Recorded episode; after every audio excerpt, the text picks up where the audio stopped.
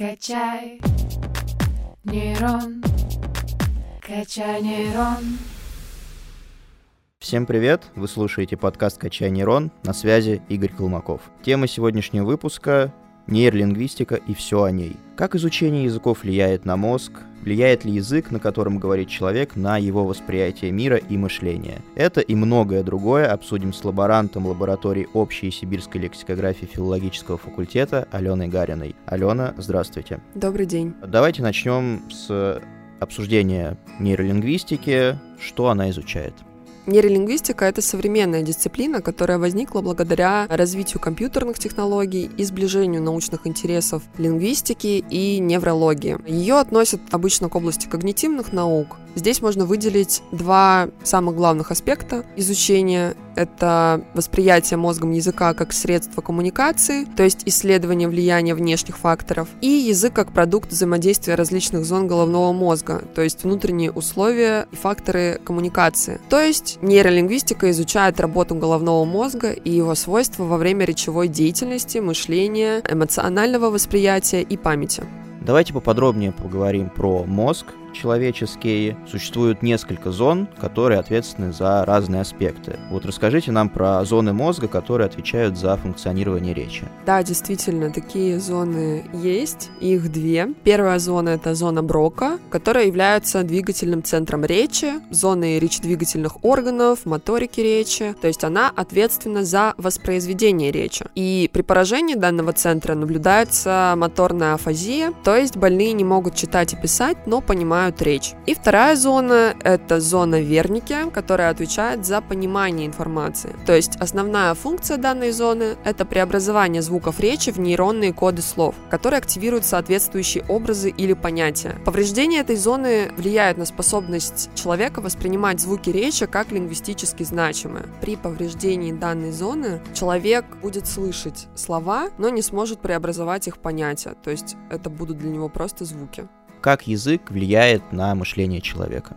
Это очень интересный вопрос, потому что язык — это неотъемлемая часть человеческого сознания, и мы формируемся благодаря языку, развиваемся, можем общаться друг с другом. Мысль человека всегда оформлена языком. Язык представляет собой сложную систему знаков, которая используется для целей коммуникации и познания. И вне языка наши образы, мысли, понятия были бы просто абстрактными волевыми импульсами в нашей голове, для оформления которых мы бы смогли использовать только только мимику, жесты и так далее. Но, конечно, невербалика несравнима с самой речью, которая раскрывает замыслы, чувства и переживания человека. Также здесь стоит сказать о том, что мышление неразрывно связано с языком и речью, и данная связь очень сложна. Язык и мышление образуют некоторое единство, которое включает в себя два основных аспекта. Первый — это генетический, который заключается в том, что происхождение языка было тесно связано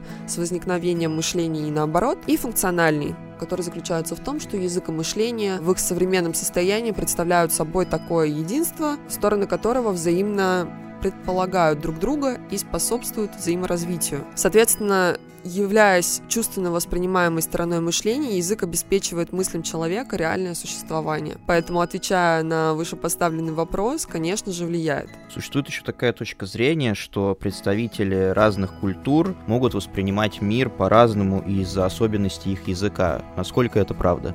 Да, это отчасти правда, потому что выучив в детстве родной язык, мы все в той или иной степени живем дальше под его влиянием. Только когда мы начинаем э, учить иностранные языки, мы можем заметить эти тонкие различия, тонкие нити, которые определяют нашу реальность и наше мышление. Такие привычные для нас грамматические категории, как время, пространство, родовая принадлежность, заметно также сказываются на образе наших мыслей. То есть, например, для европейского человека грамматическая категория времени представляет собой некий таймлайн, некую линию, на которой мы можем разместить прошлое, настоящее и будущее. Например, представители племени Юпна из Папуа Новая Гвинея, когда будут говорить о прошлом, покажут направление вниз по склону горы, а если о будущем, то вверх. И причем покажут они это не рукой, а носом. Соответственно, на лицо какие-то различия мышлении. Также имеет место быть различия на лексическом уровне. Например, есть языки, где много слов для обозначения одного какого-то предмета или его качества, и это тоже вызвано спецификой жизнедеятельности того или иного народа. Например, для обозначения снега и льда в группе самских языков, это в Норвегии, Швеции и Дании, есть 180 слов. В киргизском языке есть около 10 названий возрастных групп лошадей. Также распространенным примером являются цвета, то есть есть языки, в которых для обозначения цветов есть очень много лексем, а есть языки, где их набор ограничен и оттенки передаются при помощи слов темный и светлый. Соответственно, да, мир удивителен и разнообразен, и даже такая основополагающая черта, основополагающая характеристика человека, как речь, дробится на множество различных языков. Насколько я помню, живых языков сейчас насчитывается более 7 тысяч. И воздействие языка нами, конечно же, как носителями не отслеживается, потому что ощущается естественным, мы на нем думаем, говорим на нем, нам в голову не приходит, что наши представления о мире связаны на языковой структуре. И изучение другого языка в этой связи это прекрасная возможность сломать э, свои шаблоны восприятия и попробовать посмотреть на мир глазами другого народа.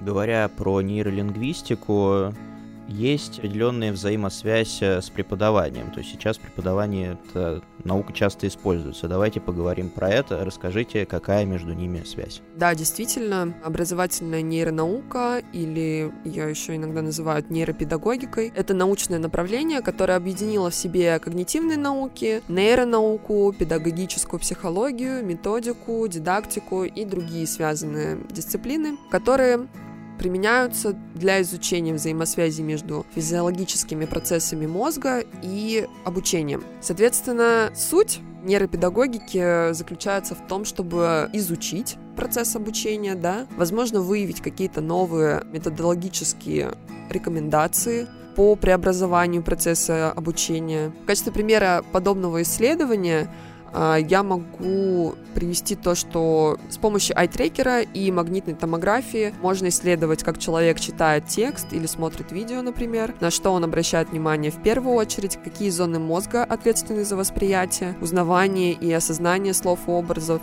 При помощи этого можно оптимизировать учебный контент с целью максимальной эффективности восприятия обучающимися. Но в общем и целом, да, все такие, все подобного плана исследования направлены на то, чтобы привести к улучшению учебного результата.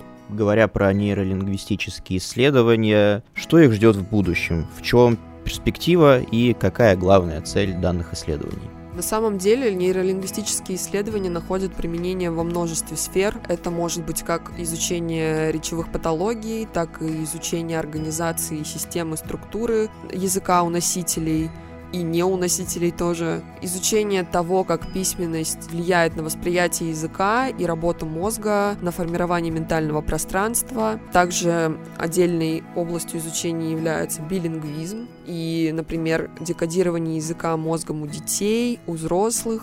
Ну и, конечно, отдельный интерес составляют нейролингвистические исследования, направленные на углубленное понимание сложностей грамматики, фонетики, речевых оборотов и текстов в целом у данного научного направления огромные перспективы. Что же, Алена, спасибо огромное, это было интересно, и я думаю, что у такого действительно перспективного направления, как нейролингвистические исследования, большое будущее, и кто знает, может, наши преподаватели в том числе будут использовать это в своих методиках и направлениях. Дорогие слушатели, благодарю вас за внимание. С вами был Игорь Колмаков. До новых встреч. До свидания. Качаем нейроны 145 лет.